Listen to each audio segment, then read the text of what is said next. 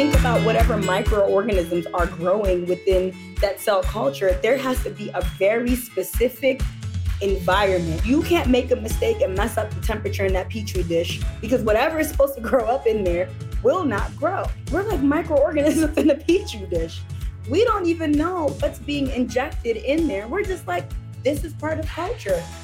I think perfectionism is often rooted in, you know, I'm I'm not good enough, right? I'm not. Um, I, I need to constantly be creating more value to be accepted, to be accepted in society, and it's really that value that um, that value that I add that makes me worthwhile, and that's not true, right? That's um, that's like an unhealthy belief.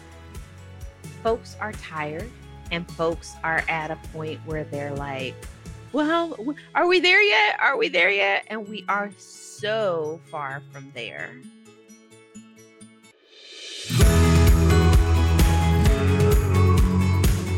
Hi, everybody. I'm Felicia. And I'm Rachel. And welcome to the SGO podcast, the She Geeks Out podcast. This season is unlike any that we've put out so far. What does the future of work look like when we're thinking about diversity and inclusivity and equity? And what does it look like for different groups of people? We got to interview so many incredible people. You'll also be hearing some little snippets and interjections from our facilitation team. You'll get their perspectives on what DEI really looks like in the workplace from a practical, actionable standpoint. So let's go. This week, we're diving in the deep end, talking about white supremacy culture. There's a real challenge in running teams and companies that put DEI at the forefront and hold on to those values, while at the same time existing within a larger society that upholds white supremacy culture characteristics. Let's start off with SGO facilitators Rachel Sadler and Fatima Dainkeh defining the concept and how it shows up for us. The term white supremacy culture comes from the work of Tema Okun, who identified the many ways we operate and how they are rooted in the support of white supremacy. So characteristics like perfectionism, defensiveness, a continuous sense of urgency, either or thinking, power hoarding, fear of conflict and individualism are just a few things we see not only in the workplace, but in our greater society that are viewed as norms. So if you deviate from these norms, in particular at work, you can be viewed as incompetent, lazy, ignorant, or even aggressive. So, this contemporary idea of hustle or grind culture is rooted in the characteristics of white supremacy culture. And it's designed to keep us toiling under this current iteration of capitalism. Because if you're constantly grinding, working long hours, then you can't prioritize rest. If you're only out for yourself, then you can't prioritize community. If the options are either this or that, then there's no room for difference or diversity of thought. If you can't assertively address an injustice, then you have to suffer its wrath all of these things collaborate to keep people focused on and even identified by their relationship with work, leaving little, if no time for anything or anyone else. So folks are doing the work, they got their ERGs going, you know, they got the workshops happening, they're doing some action planning in this space of asking, are we really doing the work if we're still perpetuating capitalistic ideologies and or white supremacist ideas, right? And it's an excellent question because I think we're all asking that question, right? Like, how do you do this work while also recognizing that capitalism and white supremacy culture is very much connected to just owning a business organization or institution? So I know I'm throwing a lot of words out there. So I want to take some time to sort of just break down some of these concepts to help us think about what are these concepts and how are they impacting not just our workplace, but our lives, right? So when we think about capitalism, and our dear friend Webster Dictionary, right? And there's probably other ways people think about capitalism, but with that definition, right, capitalism is defined as an economic and political system in which a country's, you know, trade and industry are controlled by private owners for profit rather than by the state, right? And so, especially now, today, we see that in our face, right? When we're thinking about not just organizations that are doing diversity, equity, inclusion work, but recognizing how private sectors are really having a lot of control around politics, around certain things like healthcare. even more so than government, right? And the reason why that's important to understand is because organizations don't exist in a vacuum, right? So most of the folks who are leading institutions, who are leading work, they are also part of a system and a culture that is consistently telling them here's what it means to show up. Here's what it means to run an organization. Here's what it means to support or not support your employees. So, this is where white supremacy culture comes into play, right? Because oftentimes when I think about capitalism, I kind of just think about white supremacy culture because capitalism is very much connected to a lot of the foundation of this country, especially when we think about the Industrial Revolution, right? Like what was happening there when we're talking about hustle culture and the need to produce and to work. And that is directly connected to productivity and the need to always be productive. And why is that white supremacy culture? Well, it's white supremacy culture because we ask ourselves, who designed the systems? Right? Who designs the who designed the workplaces? Who designed the organizations? So bear with me a bit more because I am facilitator. I am a facilitator by training. So we're gonna do some more terminology, some more definition, right? What is white supremacy culture? You're like Fatima, you're going around the circle, like just define it for me. We're gonna take our time. So let's start off with culture. Okay. So, culture, when we think about the definition of culture, we're saying it's the customs, the arts, social institutions, and achievements of a particular nation, people, or other social group, right? That's the standing definition that we're working with. So, from a biological standpoint, cell culture is what you create to maintain tissue cells, bacteria, and so forth. And you do that so that the conditions are suitable for whatever it is that needs to grow there. So I want us to hold both of those definitions as I keep going because it'll all connect, I promise, right? Now let's talk about white supremacy. White supremacy is the belief that white people are the superior race and should therefore dominate or be seen as the dominant group, AKA powerful group in any society. And the reason why that's important is because while race, we know, is a social construct, it still has impact. And we now know, and we've always known, that race was particularly created to justify why white people should be in power. I won't take too much time to give us a history lesson, but just go ahead and Google manifest destiny or Google, you know, white supremacy pseudoscience order a copy of Medical Apartheid. There are so many things that are out there that sort of helps us understand where is our historical lens coming from. So, if the folks who are a small majority, and this doesn't mean this is all white folks, right? But you have a small group of people who identify themselves as white, create the construct around whiteness and begin to put other folks in the white category. And then not only that, they say, how are we going to make this happen? Well, capitalism is connected to the foundation of the United States and other Americas, right? When we think about slavery, in order for capitalism to have worked, in order for us to be successful, and this is in air quotes, I'm thinking monetary GDP, right? You know, the best nation, folks had to be enslaved and overworked and live in this culture in order for the ideology of whatever they thought capitalism should look like could work. We are no longer enslaved in that particular way, but some of the background of that still manifests in our day to day culture. What do I mean by that? What I'm saying is this culture of productivity, right? Overworking, not valuing humans, only thinking about outcomes.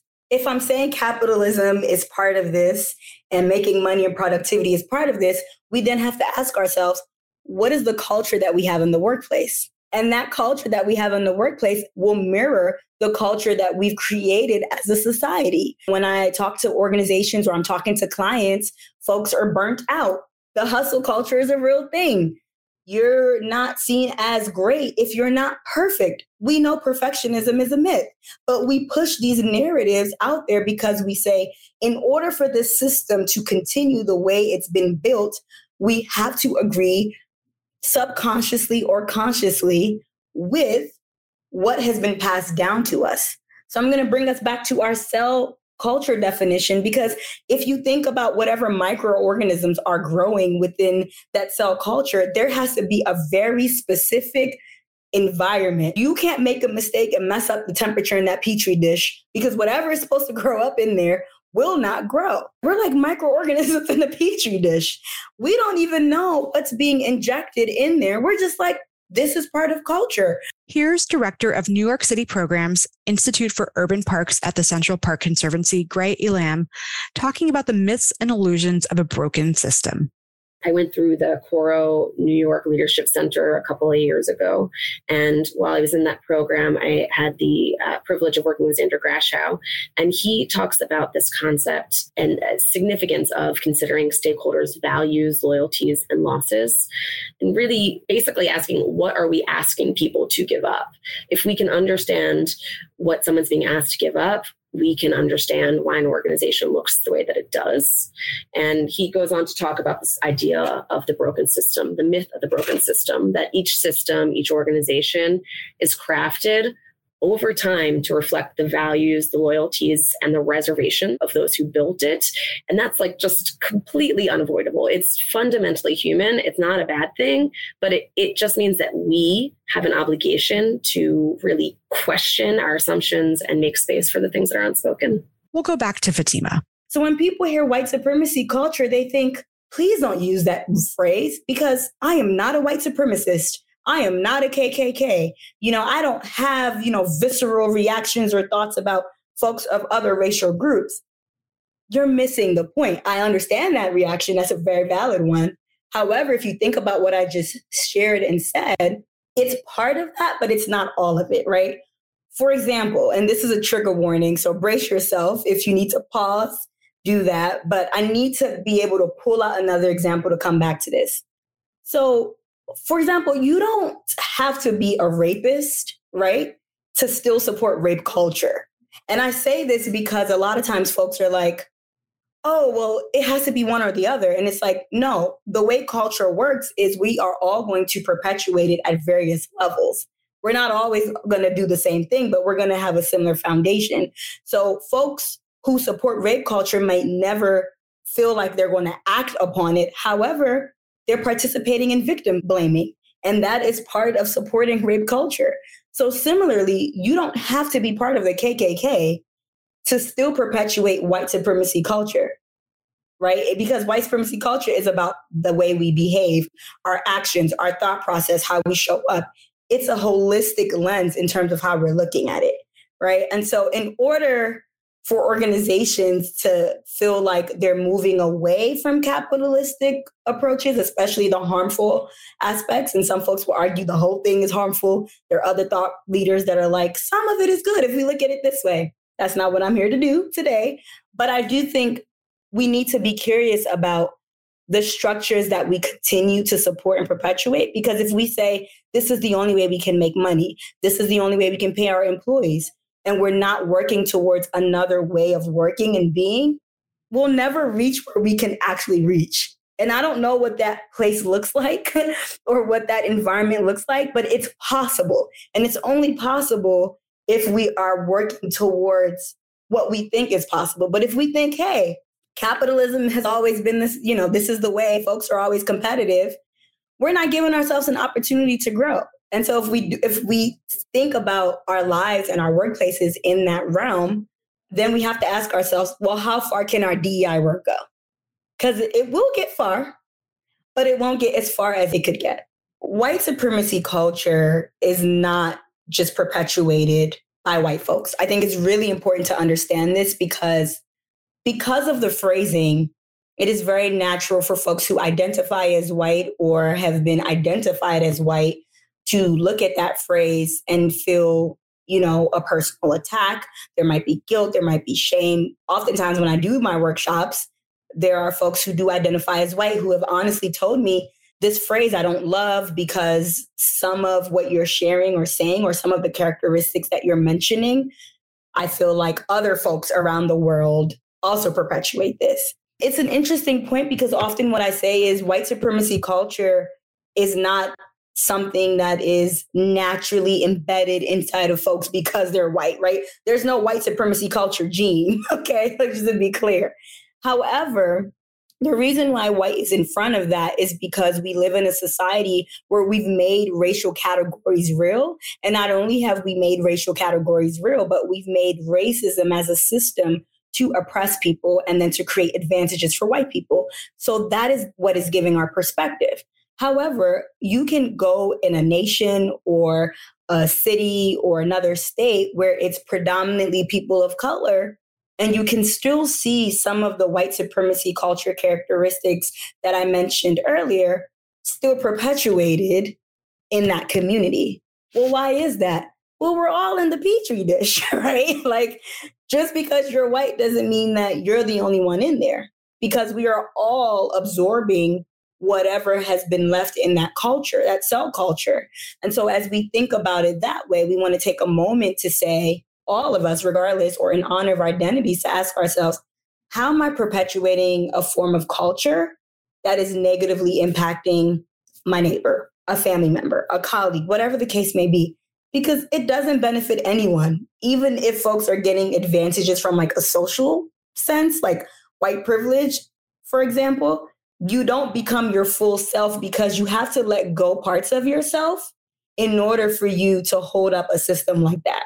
So there's a lot that I'm giving, right? And you're like, okay, this is great, beautiful words, terminology. But what if someone isn't receptive to this? What if they're defensive? How do I approach this person or where should I start? I'm also trained in the public health space, right? And I have my master's in public health. And one of the things we often focused on in my program was theory of change. How does change happen? When is the best time that change happens? And what are the things that you can do to make sure the change happens? We often talk about first window of opportunity, right? Usually a change doesn't happen unless if someone is like, hey, we need to do something about this. That's number one. Also, change happens in increments, right? So if you're trying to create something new in your community, in your household, or at work, and folks are at like point A, and you're trying to propose something at point Z, yeah, that's probably not going to happen. And again, I'm not trying to say that the people who are at point A are wrong or you are wrong. I'm just saying, as humans, that's not how that's not how we roll.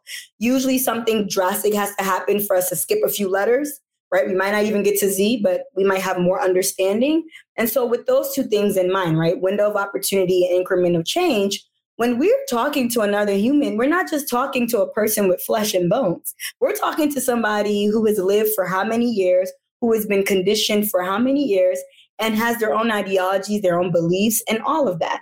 So we can't expect that if we use the term white supremacy culture or racism, that it is automatically going to land, even if we have beautiful definitions and examples. Oftentimes, when I do workshops around race and racism, I get to gauge the crowd and see where they're at. And if a crowd is more on the introductory level or there might be some defensiveness, I will start off talking about culture literally the same way I did earlier, right? And then I'll also talk about dominance culture. Once you get people there and help them understand what is dominant culture without naming any identities, you can hold on to that, right? Because then they're understanding, like, yeah, I'm part of a culture. I understand that this is how things work, X, Y, and Z increments, increments. You, you give folks doses of the information. And again, this is if you have time, energy, patience, all of that. Then the next step is to start talking about some of the terminology that could feel a little squishy or create some tension in the body, but you've built it up enough that the person can handle whatever new terminology that you're using, right? And defensiveness is a real thing. So honoring that. And I know that's a hard thing to do because we're trying to save lives literally and there's someone who might not agree with the thought process but if we understand the cycle of socialization can we really be that mad right because this person is operating in their best petri dish so if i'm meeting them here today now it's going to take time and so defensiveness comes up because of fear if someone is used to thinking a certain type of way and we give them another type of way that's going to feel like it's negating their whole entire belief system. And their belief system is not just white supremacy culture that they feel defensive about. Their belief system is connected to other things, and usually it's connected to their experiences. So a lot of times, for example, if I say, oh, the myth of meritocracy, it's a myth to believe that in this society, you just need to work really hard to live the American dream. But we know that's not true because a lot of people work really, really hard and they're not afforded the same opportunities as other folks who are privileged. But it takes time to break that down to folks because they get defensive because they are thinking, you're trying to say that my hard work didn't contribute to my success. And what you're not going to do is downplay me. That is a very human response. So, similarly to that, if we're talking about white supremacy culture, it's like, I don't think that I'm supreme. I don't think that I'm superior to other people. In fact, my next door neighbor is a black man. My daughter-in-law is Asian, right? Like, and it becomes this small thing. And then what ultimately is happening is, oh my gosh, I'm a bad person. That is literally what is happening, whether someone is voicing that out or not when it comes to defensiveness. And so to understand how defensiveness works, then you're able to pause and sort of be curious. Curiosity is the best way to get someone further along. Not telling them how to think or what to do, but being curious about them. Ask them about their lives if you have time and space for that.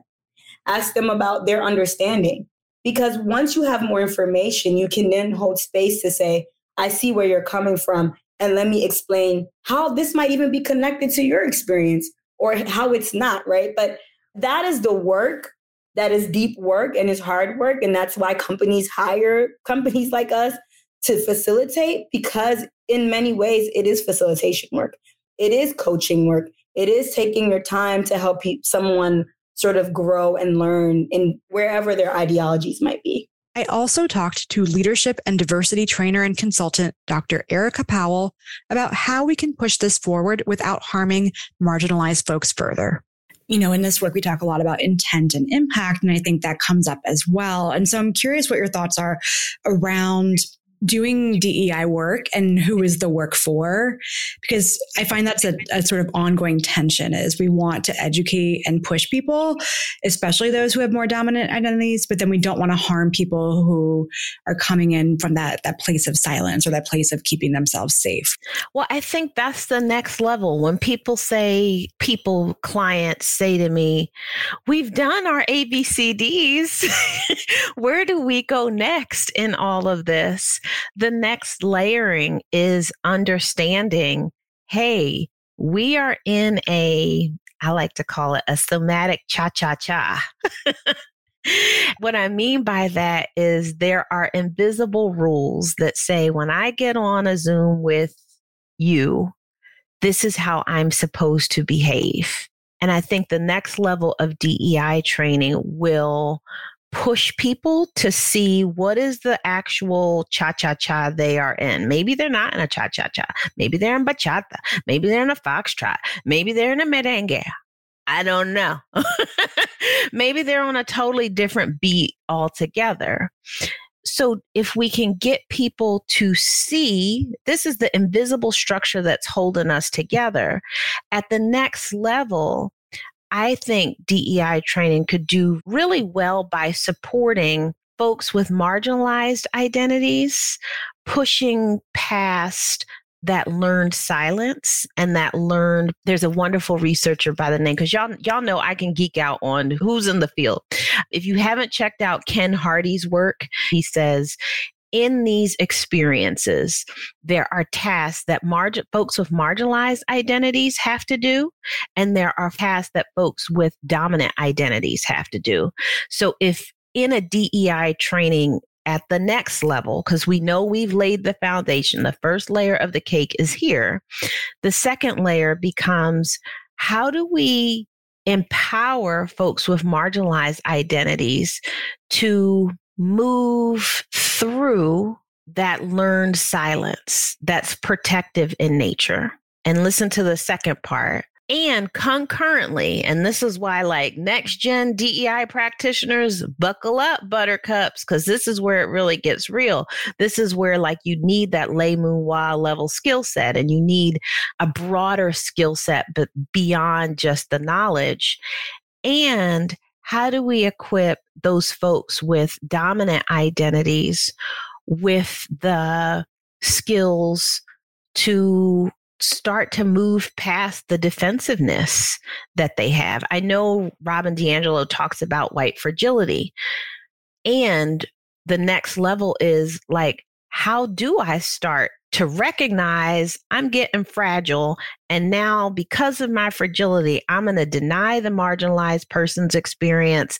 I'm going to tell them, oh, you're being oversensitive or it's not really like that.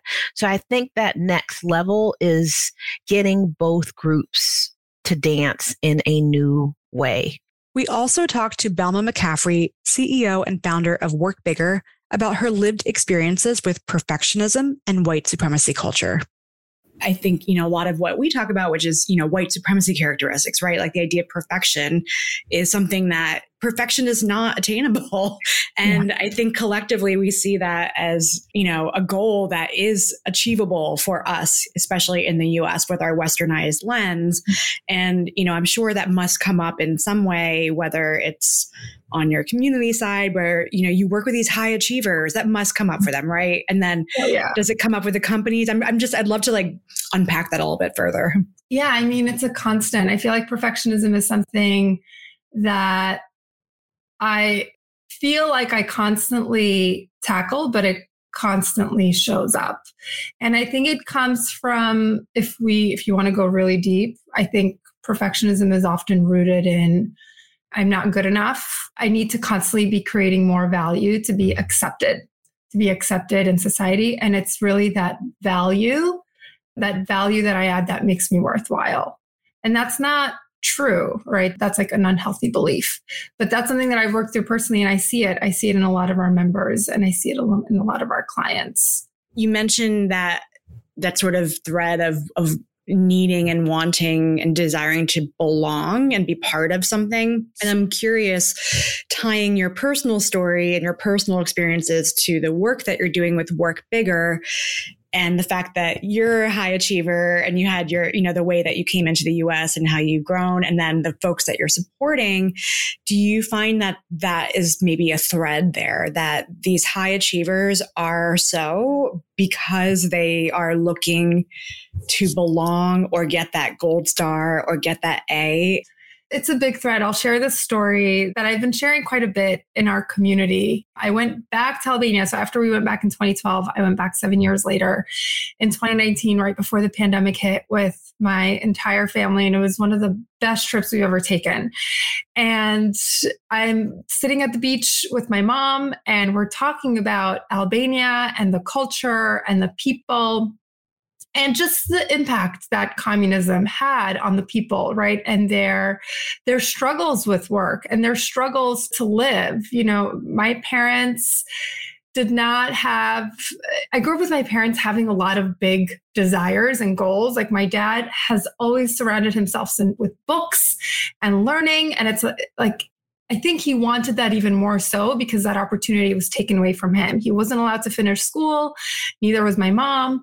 So I'm sitting there at the beach and she she says this thing to me. She's like, to work hard is to love life. And I was like, what?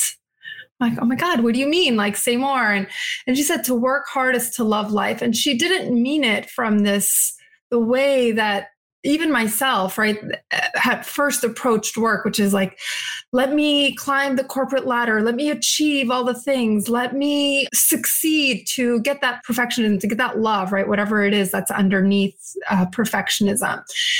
She was talking about it from a place of discipline, like really doing the thing that is maybe feels hard in the short term, but really serves you in the long term right? It, it, allows you to create the life that you want for yourself, right? For your family. So again, for my parents, reaching their full potential, that that wasn't in the cards for them. Like they they couldn't. They were focused on, you know, let me meet my family's basic needs, let me get us out of Albania to a place where my kids actually are able to eat and have opportunity and can get an education. But that to me, the way my mom has spoken about it, right? To work hard is to love life from a place of discipline, doing the challenging thing in the short term so that you can, you know, create the life that you want. To me, that's actually really healthy. It's a beautiful thing. It's about taking control of what you can right and really prioritizing yourself and your well-being it's it's very different from i think the culture that that i've grown up with here which is let me let me get that paycheck let me burn whatever it takes right like let me burn out um, and that like that philosophy really informs work bigger and the culture that we have. Something one of my teachers said to me, we were talking, we are having this discussion. She said, this is like kind of like a, a, mantra or whatever you want to call it that I've been trying to adopt as I, you know, break away too from these like deeper beliefs that I've had around work and that pressure that we have, right? Whether we're like refugees, immigrants, like we want to do it as like a thing like you did all this for me so i want to do this for you in return and she said this thing to me like that's it's not yours. Like that is you can let that go. You don't have to carry that. Like their their choices are not yours. So it's a way to help separate from that pressure that we feel to show up a certain way for our families and you know for our ancestors. And i wanted to share that because what you were speaking to like really hit on that. And it's it's hard. It's it's challenging for sure dr hong dep is a board certified psychologist specializing in global mental health she shared her own experiences as a Vietnamese Chinese American in a time of increasing anti AAPI violence, as well as how it impacts us psychologically. I was reading the New York Times. I don't know if you all read it about the, a woman who was beat 125 times. Like, right? And like, that's just like, yeah, that's baffling. And, you know, to me, and it just, again, reminds me of that constant hypervigilance that I think I felt during, I mean, I always felt it, but especially during the last two years. And mm-hmm. just to think of what that does to a person and, you know, their nervous system when you're just constantly living in that state of fear and awareness. I definitely stay abreast of the news.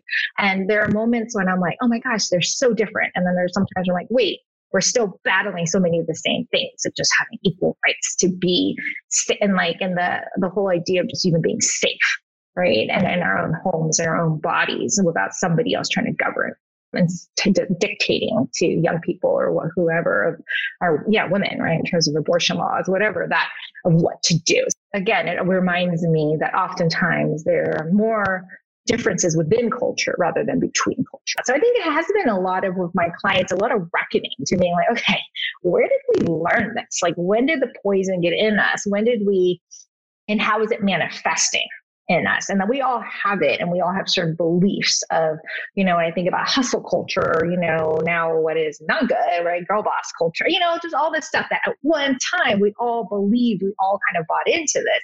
And part so much of the work is unlearning i think i realize i've been so ingrained to think of pleasure as such like a taboo naughty right thing um, and that i can only get pleasure or rest after working really really hard right? I mean sometimes i think getting a doctorate was like sort of my like get a get a jail free card for like any time I want a massage, right? I could be like, well, I worked really, really hard like to get my doctorate, so now I could deserve a massage. Right? I mean, it's just yeah, which I know again is part of the immigrant culture, the hustle culture, scarcity mentality, yada yada, right? So it's really annoying sometimes when you actually know like how your brain is functioning, but it still go wants to go down that like neural path, right? And so pleasure activism is just basically using pleasure, using rest, using doing what makes you feel good on an individual level as a way of saying F you to like the man, basically, right? For and in the most simplest of ways. And my most non-academic way is just saying, yeah, here's my way to show and the you know, resistance, right, of is that to stand up for myself and what I need and to listen to my body is a way of resisting sort of the the general trend, right? I almost kind of like liken it to, you know, when you get off the metro in DC in the in the morning and everyone, you know, is in their dark suit heading in the same direction. And you're like the one person in a bright outfit, like trying to walk the other way, right? And it's like, yeah, you're you're you're going against the grain, what everyone is saying that this is how, you know, to be. And that it is for myself when I try to engage in or work with my clients, it feels shocking. It feels kind of like ooh, I'm doing something bad, right? But I think the more that I do that and the more that I'm listening to my body to be like, I need to just take a nap right now, or I really just need to read a fun book. I don't need to read a, you know, one of my another nonfiction, you know, anti-racist book or whatever, that you know, it is. It's this is, you know, I read plenty of those, right? And so, so I think part of this is like, I just need to read, you know, something fun. And so it's, it's just a way of, I think, standing up for our rights as humans of just like to be here and to experience what the world has to offer, right? Of like laying on the grass on a nice sunny day.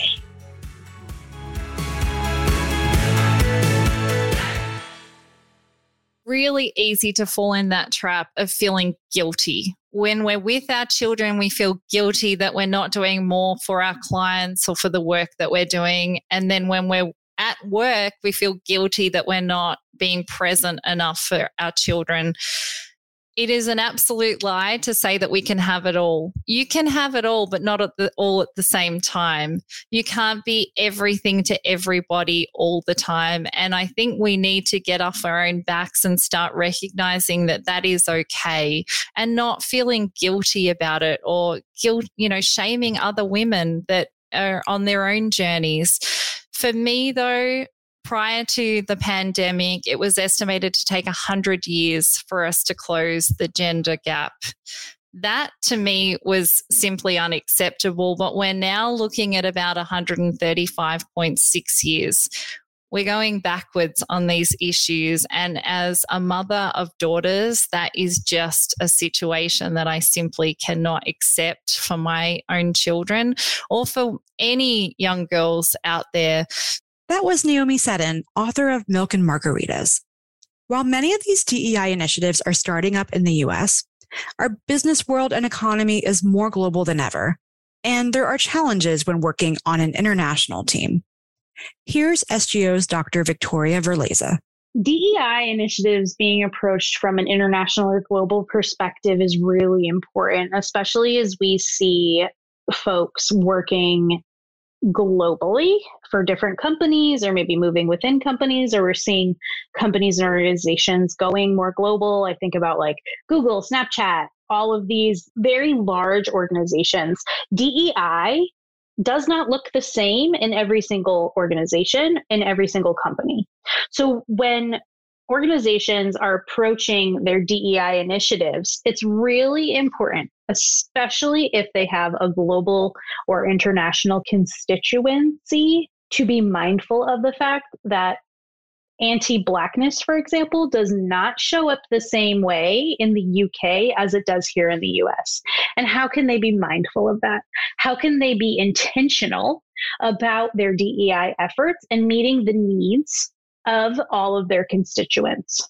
How they can think about, for example, the US is like one of the only places that collect demographic information.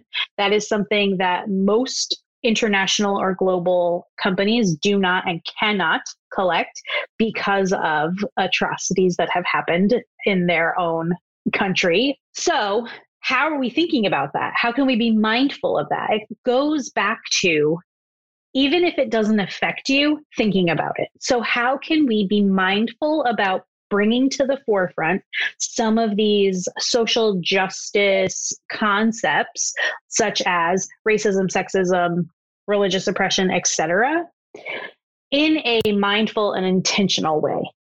So, organizations, especially that have global, international reach and employees, they really need to know their people. They need to know how these concepts interact with the surrounding community because just because you have an office for example in India does not mean that the person working in that office is from India. They could be from the UK and working in India. So how are we being mindful about how these concepts show up in different contexts I just said a lot of words. How can we be mindful about how these concepts show up in different contexts? That's really important for organizations to do, especially at a global level, because we don't know how it's going to affect the individual and therefore how the system will affect the individual or how the individual will affect the system. So, a way that I would suggest folks think about how to be intentional as they approach DEI within an international organization is to really understand like the local context the global context and then really encourage individual self work, but also think about the systems that you have in place that are supporting folks. For example, employee resource groups. Can we have ERGs that are supporting folks' different identities that they self select into, but you as an organization have already bought into having this ERG, for example? And like you're telling folks you have it, let them self select in and let them have that support and that resource and have some uh, financial support from the organization to maybe program or have that that support network. I think that's just one way we could go into many, many others, but that's a, a great start for folks to really think about how they're supporting folks at the individual level within the system. Here's Erin Leroyd, DEI program manager for New Balance. It's important to remember here that the, the history of the footwear industry has been rife with change, especially in the US. So, you know, starting in the 80s, the domestic supply chain, especially for athletic footwear, was just devastated when manufacturing moved almost entirely overseas. In fact, New Balance, I think, again, is the only company that maintained US manufacturing and still maintains it to this day. But you know, so as an industry, we're used to seismic shifts in how we how we do business, right? We have some experience there. That said, the changes in the last 10 to 15 years in particular, they've been pretty big. A few that have stood out to me are, are globalization, right? A continued increase in globalization means that current events around the world have both direct and indirect effect, not just on consumers, but also on associates.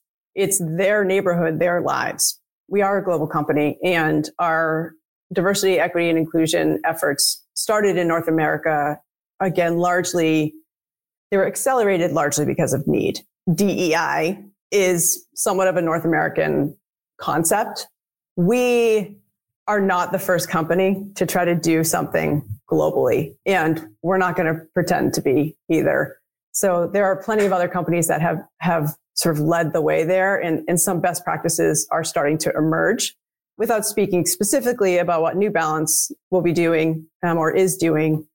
Generally, some things that, that we have uh, seen talked about a lot recently is having a global framework, something that's a set of approaches that can be used by each region in which you do business to then drill down into their own regional specific plan.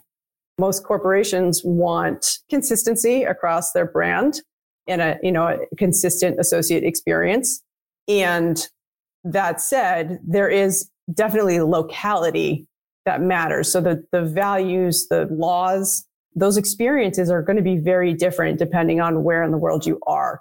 And so a, plan such as that, where you have a, a large global framework, again, it's sort of a set of values that you would ladder up to from the region, allows the regions to identify their areas of need and create plans that are going to have a positive impact on those needs. Next, I spoke with Elba Lizardi, site director at BASF, a global chemicals company headquartered in Germany with offices all over the world. And I'm really curious if you've noticed any geographical or global differences, because while there's obviously a lot of similarities between England, UK, and, and the US, there's probably also some cultural differences that might be popping up too. Yeah, I will say so, for example, in my previous organization, our headquarters were in the UK. Um, so I spent a lot of time there. And I actually felt like they were quite similar, right? That we found that it was easy to do those ERGs between US, UK. Today, on my current company, our headquarters are in Germany. And I get a lot of questions about tell me more about diversity inclusion. Tell me what that means. Tell me why that's important in the US, because a lot of our initiatives are US based. And so there is still and, and, I haven't been to our headquarters yet because of COVID and everything. So I really don't know even physically what it will look like in terms of people and diversity. I do know that we move people all over the organization. So there's probably going to be a lot of expats there. But to me, the, the feedback I get or the questions I get make it very clear that diversity, equity, inclusion may not be a topic very well understood, at least in Germany, or at least, you know, in the population that I've interacted with, because they do ask, what does that mean? Like when you say you're working on, you know, inclusion for this, like, what are you talking about? Right. And I'm like, that's such a huge question, right? Because it could be as simple as the ERGs, or it could be, a well, a mother's room, or, you know, we want gender neutral bathrooms or whatever, right? You can take that question and like, ooh, you know, it just blows up. And so that's hard, right? Because, and, and I know this was a challenge that we had in my previous company, because when we talked, used to talk about diversity inclusion and even trying to understand our diversity. You know diversity in the us is very specific a lot of times around the eeo categories right of this is how we rank things. But once you start going into well what do we do in mexico? What do we do in india? What do we do in south africa? You know how do you actually get a demographic makeup of your entire company when what's a maybe a, considered a um, underrepresented group in the US is not the same as an underrepresented group in another part of the world. So I know that was a challenge that early on we were we were working on. I know for us here at BASF, we're really kind of focusing again on that US base of what does our diversity look like. And there are some, I would say, offshoots of our ERGs in other parts of the world, but our ERGs really are US based and there's a lot of focus around the US right now. I think it's so interesting too because you know you touched on this with your last answer, but you know thinking about like language differences, like you know when we talk about things like pronouns, for example, sometimes that doesn't even apply to someone's native language for how you're talking about identity and people and you know things or whatever. Or you know like you mentioned what's underrepresented or the way that things are set up here in the US in very, very many cases are totally different in other parts of the world. But then the conversation is still important because we see that you know for example like anti-blackness is something that we see globally. It's not just a, an American thing, right? I'm thinking about the news that came out when we first heard of the Russian invasion of Ukraine and how black and brown people were getting turned away at borders. And, you know, and that's something that I've heard people say to me, well, these problems don't exist in my country. And it's like, well, they do, but they're different. so when you hear even our ERG name may not be appropriate of African American employee group for that population in a global organization where there are people in the US, right, who are not African American. They're actually just African, right? And so it's a weird conversation a lot of times and i don't even know anymore what to say when i'm talking to people you know because i think you know felicia as well. Some people prefer black some people prefer african american some people prefer people of color.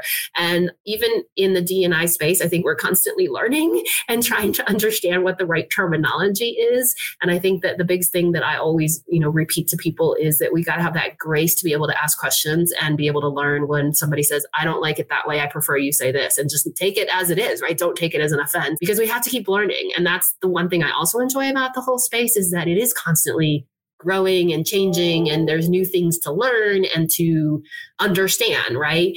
And that as long as we're open to that both sides right? Me as a learner and you as part of that community whichever it is that might be asking for different terminology that we're all going to continue to grow. Is the key. Finally here's dr erica powell again to help us find the rhythm of pushing forward.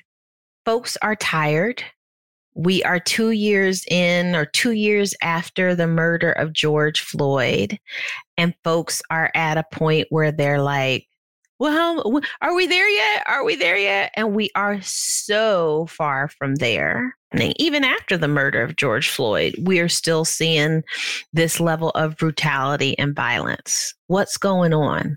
So that's that is a challenge that I see is that we're taking this stuff, but we're not taking it to heart and we're not taking it into our hands and our feet to choose differently. The other challenge that I see is you can only move at the rate of people's change and desire to change. So you, we, we can't move as quickly or as deeply as folks actually want to go. And that can be very frustrating because I think DEI practitioners are visionaries. We see what the world could be like, we see a, a bigger vision. And our folks sometimes come to us at a kindergarten level or they come to us at a pre K level. And we're expecting them to do college level stuff that's compounded by the like well come on you you know where have you been the past fill in the blank i think we have to hold that urgency of yes i know where you are and this is where you need to move and we need you to move more quickly we can get a nice rhythm that gets them to move the pace a little bit. But again, the key there is people will only move as quickly as they are willing to change. The facilitator just holds the beat. So if the facilitator's got the tambourine going, the people gonna tambourine. they will do their best at tambourining. Where I hope to see us go, I hope to see us really see this as a transformation. This is an opportunity to transform how we come together in workplaces, in communities, and that has to be what keeps us in the conversation in my world. My biggest high is when folks get it. I remember one time I was doing an anti racism class and um, participants stayed after because I always have my little after parties. we had the the class and then we had the after party. And the individual um, was really in tears. It was a white male. And he said after looking at these hallmarks and these characteristics of white supremacy he realized how ingrained they were in how he did things. And he was starting to realize the cost of like oh when i do this this is how it pushes people away from me. This is what it keeps me from creating. And that was such a beautiful moment to see that, right? And it's those highs that have to motivate us and we have to believe that a new a new world is possible. Change is possible.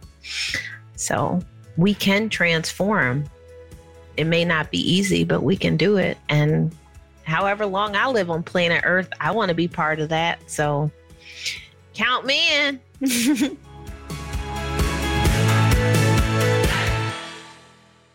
Thanks so much for listening. Please don't forget to rate, share, and subscribe. It makes a huge difference in the reach of this podcast and, by extension, this work. Make sure to tune in next week if you're looking to further your own knowledge and gain support alongside other incredible people. Join our free community. You'll get a welcoming, built in support system grounded in the values of diversity, equity, and inclusion. You'll have access to bonus episodes, additional resources, courses, webinars, coaching, and more. Check it out at shegeeksout.com slash community. This episode was written, produced, and edited by Vienna DiGiacomo, hosted by Felicia Jadczak, me, and Rachel Murray. The guests featured in this episode were Dr. Erica Powell, Ray Elam, Thelma McCaffrey, Hong Depp, Naomi Seddon, Aaron Leroyd, and Elba Lizardi. Our facilitators were Fatima Dainkeh, Rachel Sadler, and Dr. Victoria Verleza.